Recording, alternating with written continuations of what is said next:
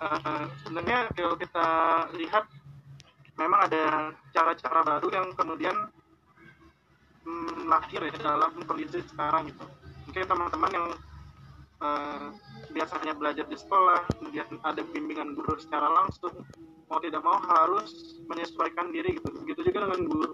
Harus menyesuaikan diri yang biasanya dia bisa langsung tatap muka dengan para muridnya bisa ngasih uh, insight langsung face to face tapi sekarang uh, mau tidak mau ada pembatas yaitu berupa jarak ya yang sekarang mungkin diharuskan karena kondisi pandemi ini.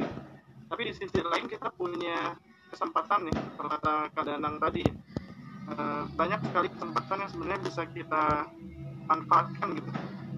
Kita punya fleksibel waktu yang lebih fleksibel.